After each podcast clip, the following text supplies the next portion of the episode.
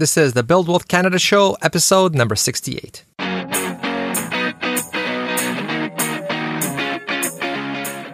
Welcome to the Build Wealth Canada podcast, where it's all about becoming debt free, accelerating your wealth, and taking control of your money. Now, here's your host, Kornel Szrejber. Hello, and welcome to the Build Wealth Canada Show. Today, we're going to tackle the subject of credit scores and how to maximize them and optimize them, since your credit score is a very important thing to manage as it lets you get the lowest possible rates on your mortgage, your car loans, your lines of credit, or any other debt that you may wish to take on, whether it's now or in the future. Now, in Canada, the best loans with the best terms are reserved for people with high credit scores. So even if you don't really need any sort of loan now, like a mortgage, a car loan, or line of credit, it is something that I think you should keep an eye on and strive to improve as you don't want to be overcharged on interest payments if you ever do actually need some financing on something. So even though we personally no longer have a mortgage or any debt, I actually still use a free tool to monitor my own credit score just to ensure that the best loans are available to me in case I ever need them. Like maybe there's some unforeseen emergency or something like that. And also to help protect myself against identity fraud. For example, if somebody maybe got a hold of my credentials and tried taking out credit cards or loans in my name and then, you know, racking them up, that kind of thing. So, you know, this way, if I monitor my credit score, I can quickly catch that and report it instead of letting that individual gradually destroy my credit score over time. So one of the things I really like doing on this show is sharing the different apps and tools that I personally use and the free tool that I use for my credit score and monitoring it is from a company called Borrowell. And so today on the show, I brought on the CEO of Borrowell, Andrew Graham, so that I can ask him some questions after using his tool for almost a year. And we cover things like how to increase your credit score, the key things that can cause our credit score to decline, how to read the credit report so you can see if there are any issues. And this is whether you get a you know report from them or one of the other providers, how to fix issues on our credit report that are negatively impacting our credit score, and much, much more. Now, just for full disclosure, whenever there is a tool that I personally use and recommend, I like to also check if by any chance they have one of those refer a friend or affiliate programs, since I figure if I'm going to be recommending them anyway, might as well do it with a special link to help support the show. So if you are going to use them to check your credit score for free, please go through the link, which is buildwealthcanada.ca slash score, as that helps support the show. Once again, that's buildwealthcanada.ca ca slash score. And that link will automatically take you to the page where you can get access to the tool for free to see your credit score and view your up to date score at any time to ensure that it's actually increasing as opposed to decreasing due to threats like identity theft, bankers, etc. So thank you for your support if you choose to do that. And now let's get right into the interview. All right, Andrew, welcome to the show. It's great to be on the show. Thanks for having me. No problem, Andrew. So, just to kick things off, your company offers free credit scores and reports from Canada's largest credit bureau, which is Equifax. Now, for anybody completely new to all of this, can you say who Equifax is and why we should actually care? Sure. So, Canada's got two credit bureaus, and what a credit bureau does is they're like a central repository for information on how every person, every consumer in Canada uses credit. So every time you make a payment on your credit card or on your mortgage, or if you perhaps miss a payment on, on a loan, all that information gets sent to Equifax and, and, and the other credit bureau called TransUnion. And then when you apply for credit, like if you apply for a new credit card or you apply for a mortgage, the lender will then check with the credit bureaus uh, to really get a sense of how you've paid bills in the past. So, you know, um, establishing a good credit history, all of that goes into what's called a credit score, which is like a, a three-digit number that is a shorthand for how well you've paid bills and how well you've handled credit in the past. Gotcha. Now, is there any value in, since there's two credit bureaus, is there any value in, let's say you guys work with Equifax, uh, the largest one. So let's say we get the report Equifax's info from you guys. Is there any value in then also getting it from TransUnion just to make sure there's no discrepancies, or is that pretty redundant? Well, I mean, the good news is that you know the the information at, at both bureaus uh, typically is the same and, and should be the same. Um, uh, and what is positive for your credit with one credit bureau is also positive with, with the other. In other words, you know, paying bills on time, not running up your, you know, your credit cards and other kinds of credit to the maximum limit. All of that is going to help you with both. So you know, typically a great place to start is by you know, monitoring your credit with one bureau. Some people choose to do both, but, but we certainly suggest that monitoring with one is is a is a really great uh, starting point at least.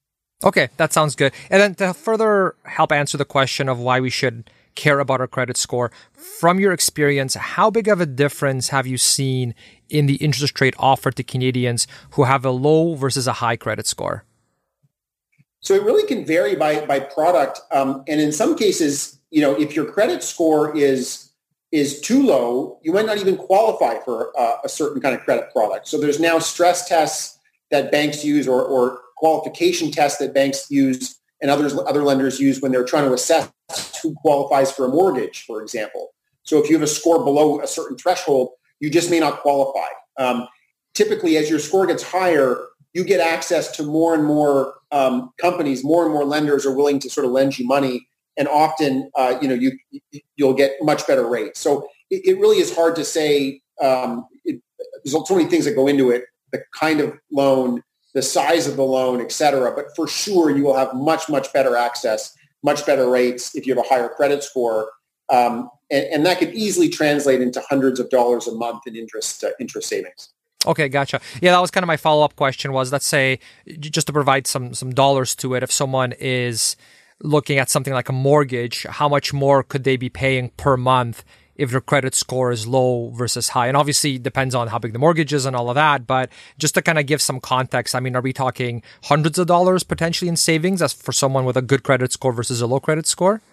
Yeah, I, for sure. I mean, look, you can get fixed rate mortgages from the banks now, from Canada's mainstream banks for for you know at three percent or even less um, and versus if you know if you get a private mortgage, uh, you know that can sometimes cost more than ten percent. So you know you, you, could be paying triple in interest. Wow. Uh, based on your ability to, to you know who you can borrow from and, and your credit score uh, and your credit history is a huge part of that.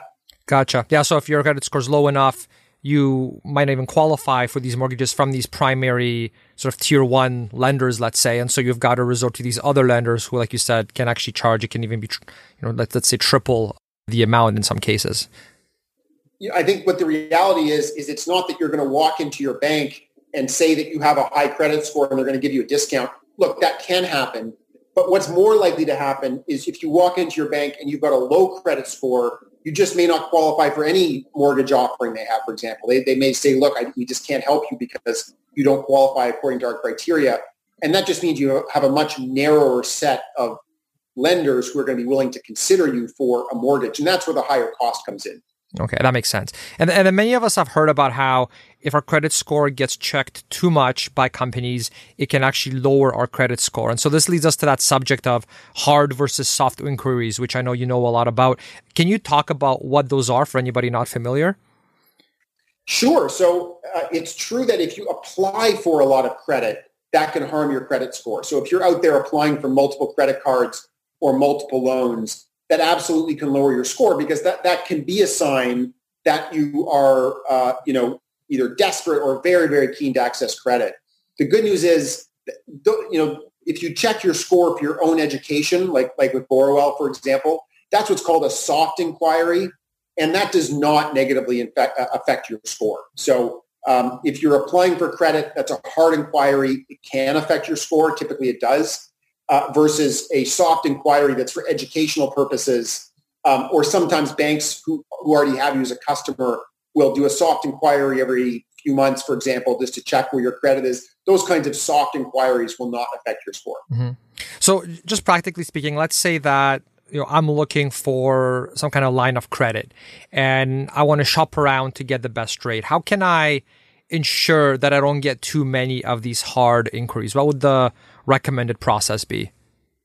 Yeah, I mean, the good news is for certain kinds of loans like mortgages, there's enough sophistication in the credit system that if you are, for example, working with a mortgage broker or you really are comparing rates across different mortgage providers in a fixed period of time, like in 30 or 60 days, I'm not, it, will vary. Um, those kinds of multiple inquiries actually won't affect your score. The credit bureaus understand that you're just price shopping. You're not looking to get seven mortgages. Um, and so it, it, th- there is some complexity there. I, I, would say, you know, one of the services that we offer is we give people, we show people indicative rates for loans, for credit cards, and for other kinds of credit products on our site before uh, or without having to apply for those individual types of credit. So using a comparison service like Borrowell, and there are, there are others out there, but obviously I'm a big fan of ours, um, is a great way to sort of get a sense of what your rate can be uh, without having to actually do all those different applications and risk a ding on your credit score. Okay, that makes sense. So just to make sure I understand, the, the process you'd recommend is, let's say you're looking for a home equity line of credit or something of that nature, first research what the rates are from all these different providers, but don't actually provide all your information so that they can do all these credit checks on you. Just find out what the, you know, what they're essentially offering. And then once you, okay, fine, okay, this is the one I want. This is, has, this one has the best rate or the best terms or a combination of the two. Then you can say, okay, I'm, I'm now want to commit to this one. And then you can submit that information and actually apply to them. And then that, yeah, then they're going to do a credit check but now you're just getting basically one provider doing a credit check as opposed to just you know five of them, let's say, because you you were actually going through the application process with each one. Would that be kind of a, a safe process to do? Yeah, I think look if you want to research it yourself, you can. I think one of the advantages of using a service like Borrowell is that we do some of that for you. So because we know what your credit score is because you're using our service, we're able to say here are some lenders that we think are very likely to be interested in, in having you as a customer. And here's what indicative rates are with them. So you don't even have to go, like we can kind of do that research for you. So uh, that, that's one of the advantages, I think, of using a service, you know, like Borrowell um, to help really compare compare rates and see what's out there in a way that's very tailored to your credit profile. Mm-hmm. That's great. Yeah, I mean, I, I use your tools, and one of the things that I've noticed was when you do have you guys have that tab where you can see the different providers for the different kinds of loans. I like how you had the sort of likely you had a section called likelihood of approval or something along those lines, and then you would say how high that is. So that, I like how you have that convenient piece about tell people right off the bat, okay, you're probably going to get approved for this, so we don't get as nervous before we apply because we know we're probably going to get approved, and so we're not going to have to keep applying and applying to more and more lenders, and then keep getting these hard checks. Yeah, that, that, that that's exactly right, and, and that's why we think it's a it's it's a worthwhile service. So that's one of the ways we really try to help our our members, um, the people who monitor their credit with us. That's great. So I've been using, like I said, you, you, your tools for a while, and one of my favorite time-saving ones is how you guys automatically calculate our credit utilization score. Can you explain what that is for anybody not familiar, and what credit utilization percentage should we be aiming for? Sure. So, so credit utilization is is really kind of a, a measure of how much of the credit you have available to you you're using. So Think of, think of um, a credit card with a $1,000 credit limit. If you've got a $100 spent on the card, you're using 10% of your $1,000 limit. So you've a 10% utilization um, on that card. And so what we, what, what we calculate on our site for you automatically is we add up the limits on all your credit cards and all your lines of credit. And then we look at how much you're, you're actually, you've actually used that's all information that, that, that we get from your credit report. And we can calculate for you automatically um, uh, as part of our free service what your utilization is. I think typically um, keeping utilization below 30% is a good rule of thumb. Um, that means that if you've got, you know, um, a $5,000, let's make it easier, a $10,000 limit on your credit card, you, you should try to keep your monthly balance below $3,000. Um, the nice thing is if you have multiple credit cards or multiple lines, typically those, those all get um, added together, and uh, you know you can um, you know in, in that way you can actually better manage your utilization across across those different different products. We'll be right back after a quick word from our sponsors. With the huge drop in interest rates, banks have been cutting their rates on their high interest savings accounts, so it's good to make sure that you're getting the most interest on your savings account.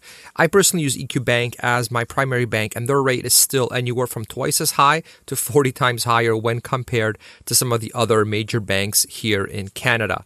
At the time of this recording, EQ gives you 2% on your savings account, and there are no minimum balances, and it's free to bank with them. And at the time of this recording, when I researched the high interest savings accounts at the four big banks in Canada, a common rate offered is actually only 0.05%. So EQ is actually 40 times higher in the interest rate that it gives you on your savings account. And the next highest bank after EQ had a rate of only 0.7%. So EQ was still more than twice as high as them with a rate of 2%. So I'm super happy to keep endorsing EQ as I've been using them for years. They continue to have easily one of the highest interest rates in Canada. Plus, they're free and they have unlimited free Interac e transfers, which I find super convenient for sending money at no charge. They're a big supporter of the show. So if you are going to sign up for free with them, please use the link buildwealthcanada.ca slash EQ. That's buildwealthcanada.ca ca slash the letter E and the letter Q. It's a huge help, and using that link specifically helps keep the show and almost everything else on the Build Wealth Canada site free. So I really thank you for doing that. And as a thank you, when you sign up with them for free through that link, if you send me any confirmation that you get from them after opening an account to bonus at buildwealthcanada.ca, I'll send you my full free guide on the top ETFs that I personally invest in, along with an in depth explanation of each one. So thank you for your support. And that link again is buildwealthcanada.ca slash EQ.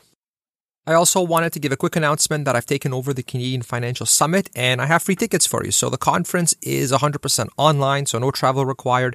It's specifically for Canadians. It's taking place in the fall and I'm bringing on some of Canada's top personal finance experts to share their best practices to help you retire early, invest better, lower your fees, pay less on taxes, and help you learn the best practices when it comes to personal finance and investing so that you can hit your financial independence number years earlier. Collectively, the past guests have been in hundreds of media articles from major news and financial publications in Canada, such as the Globe and Mail, Financial Post, Global News, CTV, Yahoo Finance, and many more. So I'm giving away free tickets to the entire event. So to get them when I release them, just sign up anywhere for free over at my site at Build Wealth Canada ca and that way I have your email to send them to you when they're ready. And also as a bonus when you sign up, I'll also send you my PDF guide on the top personal finance and investing tools that I use here in Canada. So it's all free and all you have to do is sign up anywhere over at buildwealthcanada.ca so I know where to send you the tickets. I look forward to seeing you there.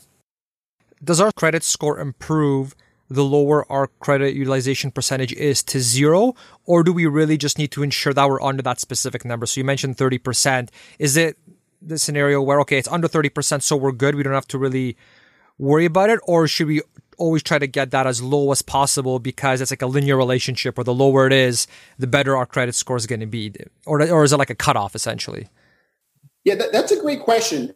And you know, the, the thing is, how credit scores are calculated by the credit bureaus um, A can change over time, and B really is sort of uh, secrets. Those are that's information that they keep secret and they don't share with us or anyone else.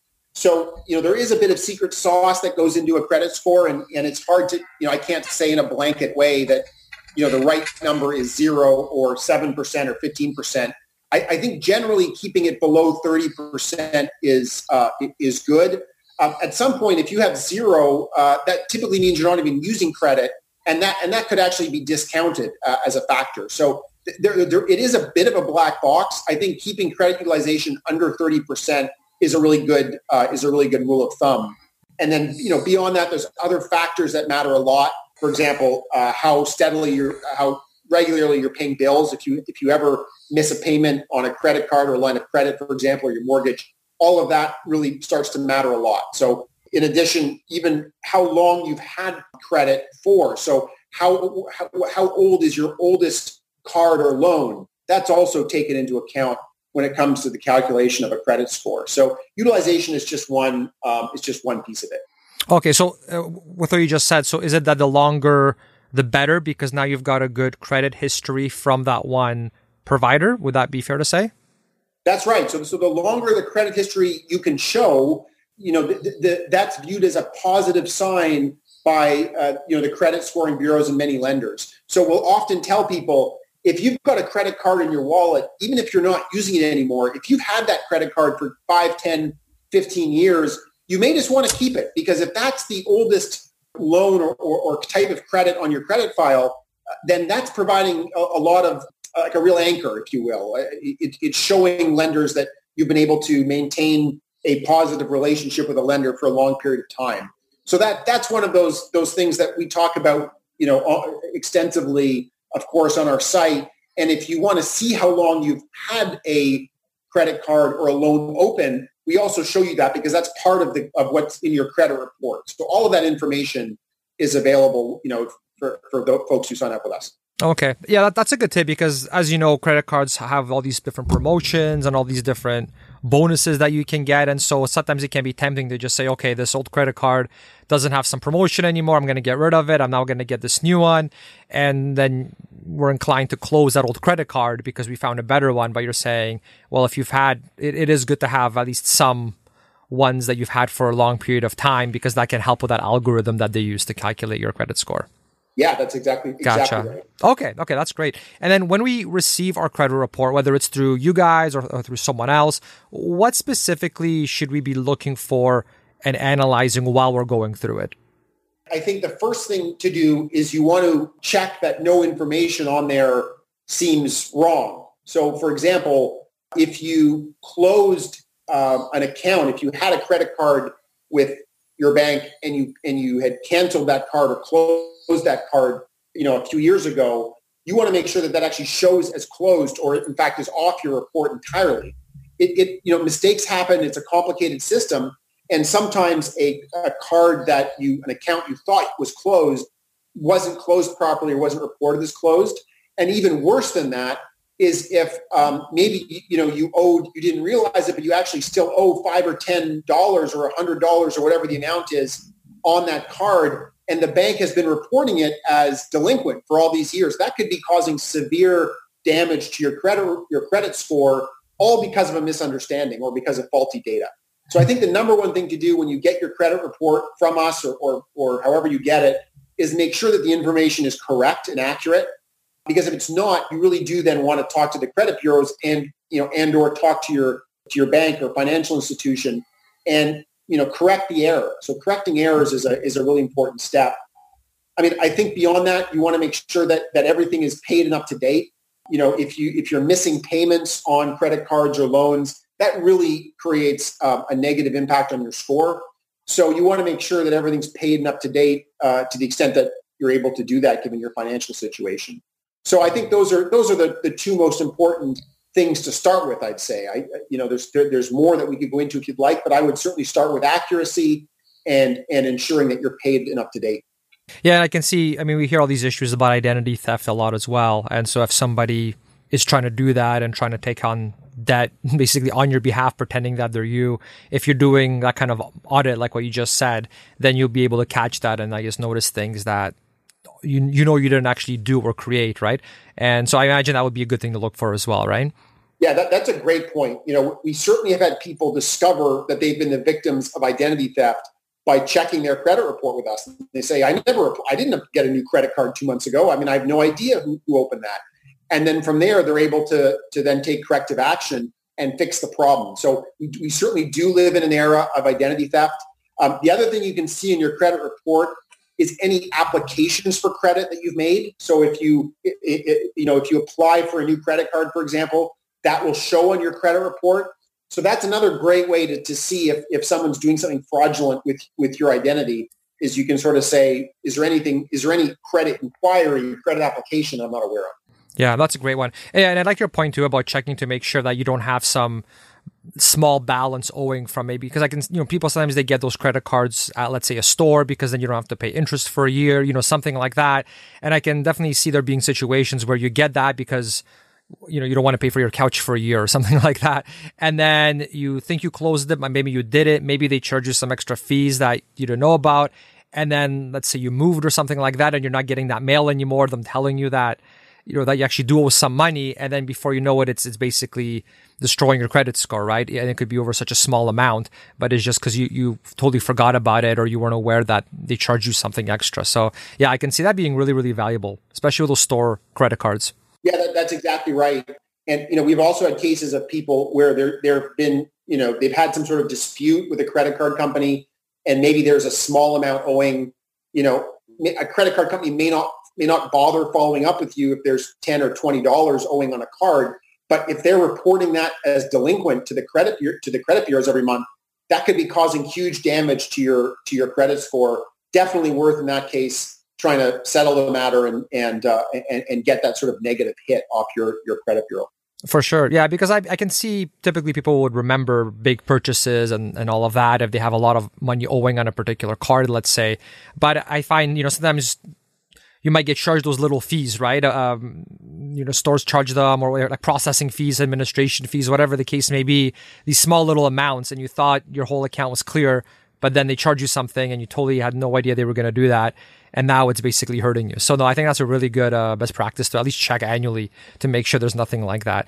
Now, um, at what point is our credit score in that top tier where we are already getting the best possible rate so that it's not really worth trying to improve it anymore? Is there a certain sort of sweet spot where, okay, once I've hit this number, I know I'm getting the best rates. I know my approval is as high as it can possibly get so I don't really need to worry about this. Or well, you still manage your credit score, obviously, but you you don't have to keep trying to improve it anymore.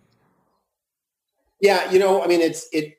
If you want a rule of thumb, um, I would say if your credit score is above 800, it's complicated here is There are different kinds of credit scores. There's not just one. There's different kinds, which I know can be confusing for consumers. The, the one we we show everybody is a very, very common credit score called the Equifax Risk Score version 2. Um, and on that score, uh, where 900 is the highest possible, um, you know, if you have a score of over 800, you are uh, you're in great shape. I, I, I, don't think there's much improvement possible from there.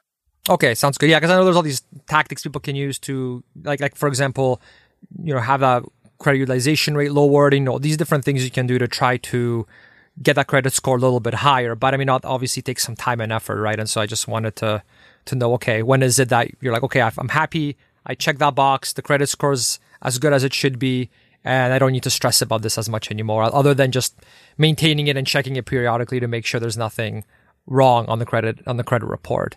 Okay, no, that sounds uh, that sounds great. And how important is it to close down accounts that we still have open but that we don't use anymore?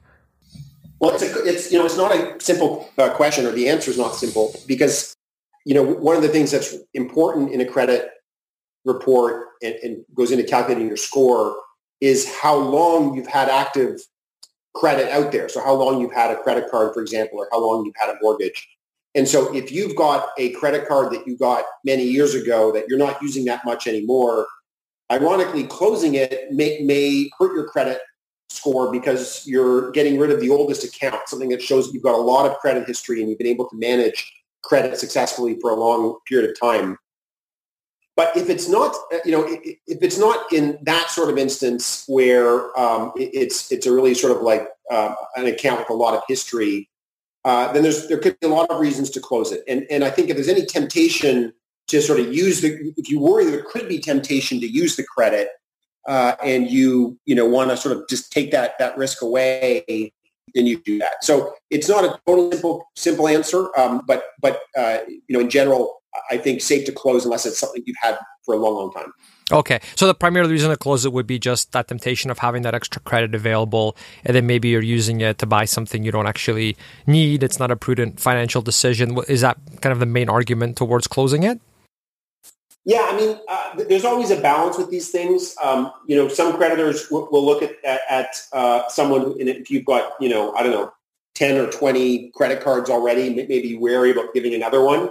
Um, but I, I, think in general, um, you know, if you're not in that sort of situation, uh, then, then I think the best argument for closing it is just to sort of you know reduce complexity in your life and, and perhaps re- you know reduce the temptation of using credit.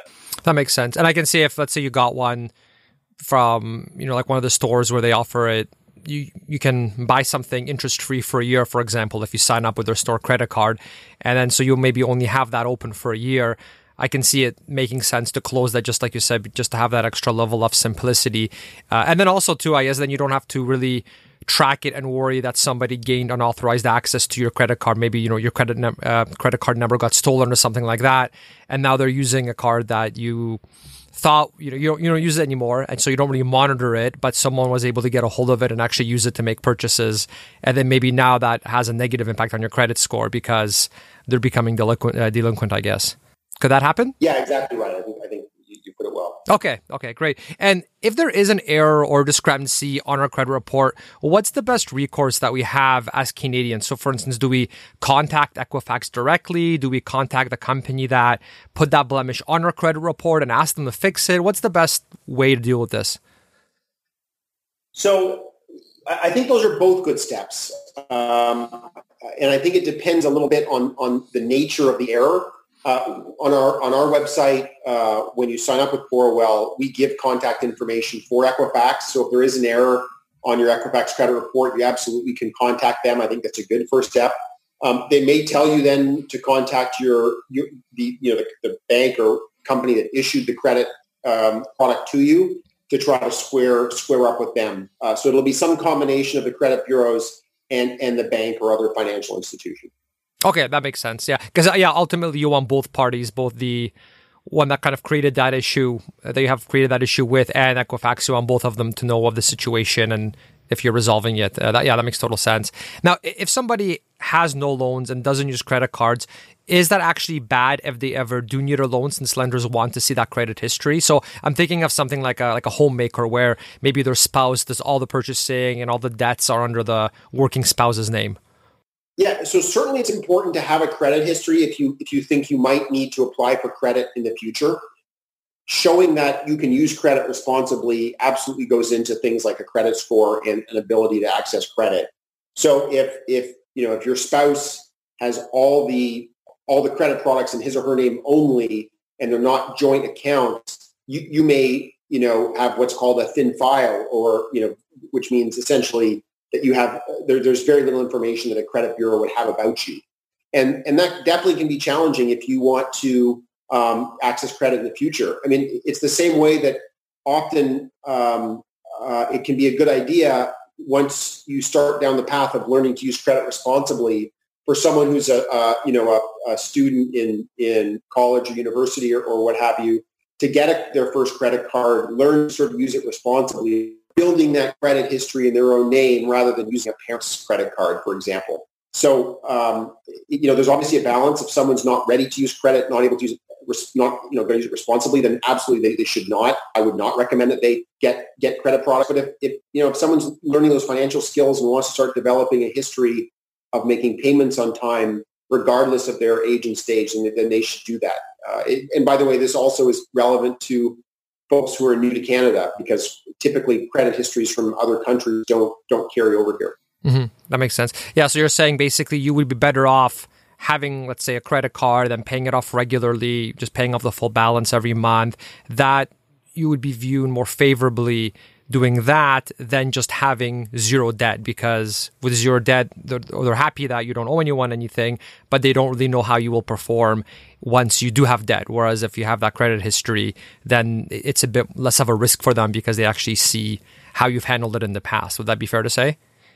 Yeah that, that's exactly right. I, I, think there's also more of a risk um, when you have no credit history um, uh, from a perspective of you know as you put it can this person handle um, handle credit and use it responsibly.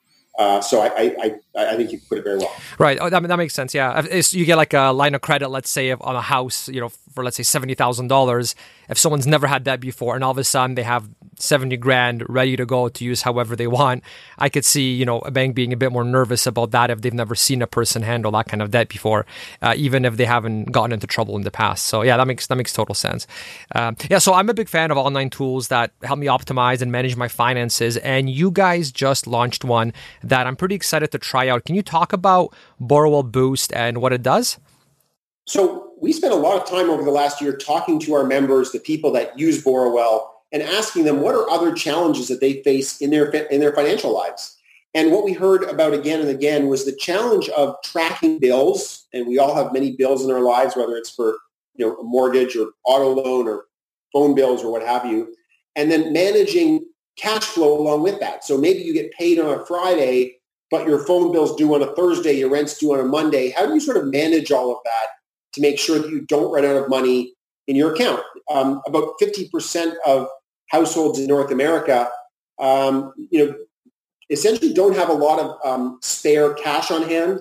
So it, it, becomes very important to be able to manage that cash flow and that bills are not missed. Because if, if you start missing bill payments, it's going to hurt your credit score and make it harder for you to access credit. So we created Borrowell Boost really to address that problem.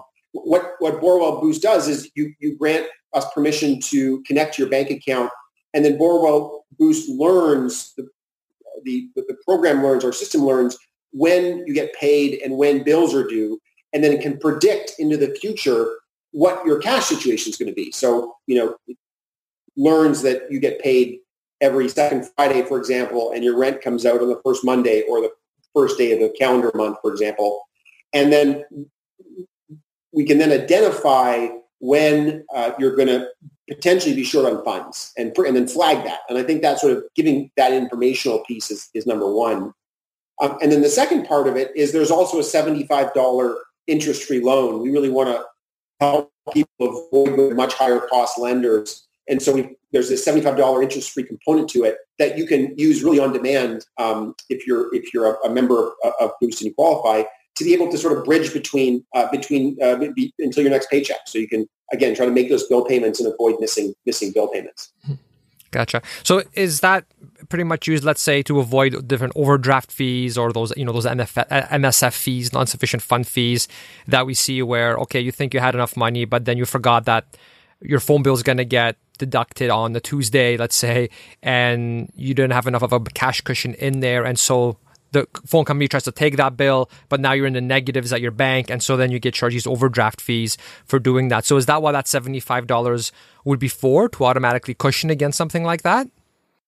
Yeah, that, that's right. So it, it's there to help um, people avoid overdraft fees or else higher higher um, cost lenders, for example. So we're really trying to help people manage their, their money more effectively. Mm-hmm. Gotcha. Okay, that sounds great. And can you link credit cards to it as well, or is it just checking accounts that you'd be linking to it?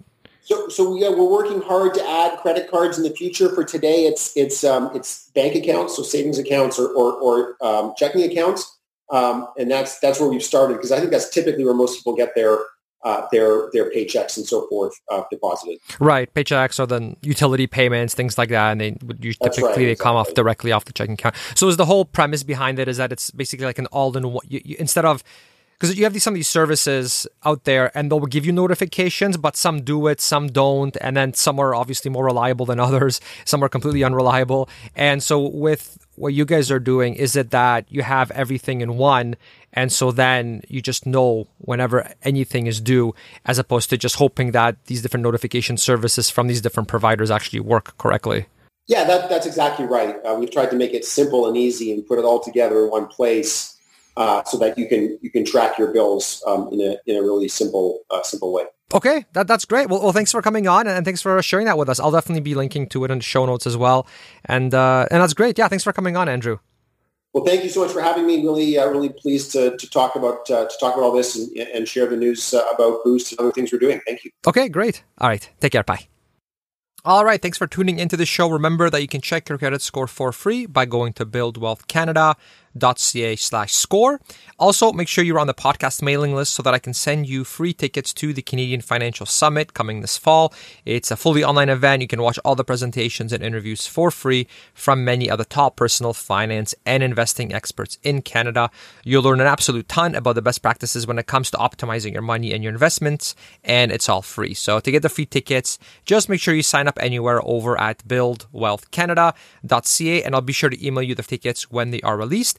And when you do that as a bonus, I'll also send you my PDF guide on the top tools that I use for my finances and investments here in Canada. Last but not least, definitely a big thank you to EQ Bank for sponsoring the show. It's the bank that my wife and I use. It's easily my favorite bank as not only is it free, but it also has one of, if not the highest interest rate that you can get on a savings account in Canada. Currently, it's at 2%, while other banks are giving you less than half that. And it's not some temporary promotional rate either. I've been with them for years and found that they consistently adjust the rate to constantly have one of the highest rates in Canada. So if you are going to check them out or sign up for free, please go through my link as it really helps support the show. And that link is buildwealthcanada.ca slash EQ. That's buildwealthcanada.ca ca slash the letter E and the letter Q. And as an added bonus, if you sign up through that link and send me any confirmation email they send you, I'll email you my guide on the top ETFs in Canada. And this guide literally goes over all the investments that I personally own in my portfolio, along with why I chose them from the thousands of options out there. So to get that, just sign up at EQ Bank for free by using the link slash EQ. And must be that specific link to get the bonus. And then just email me any confirmation email that you get from them to bonus at buildwealthcanada.ca and I'll email you the guide. All right, that's it. Thanks for tuning in. I really appreciate any support that you provide, and I wish you a safe and happy month. Take care. Thanks for listening to the Build Wealth Canada podcast at www.buildwealthcanada.ca.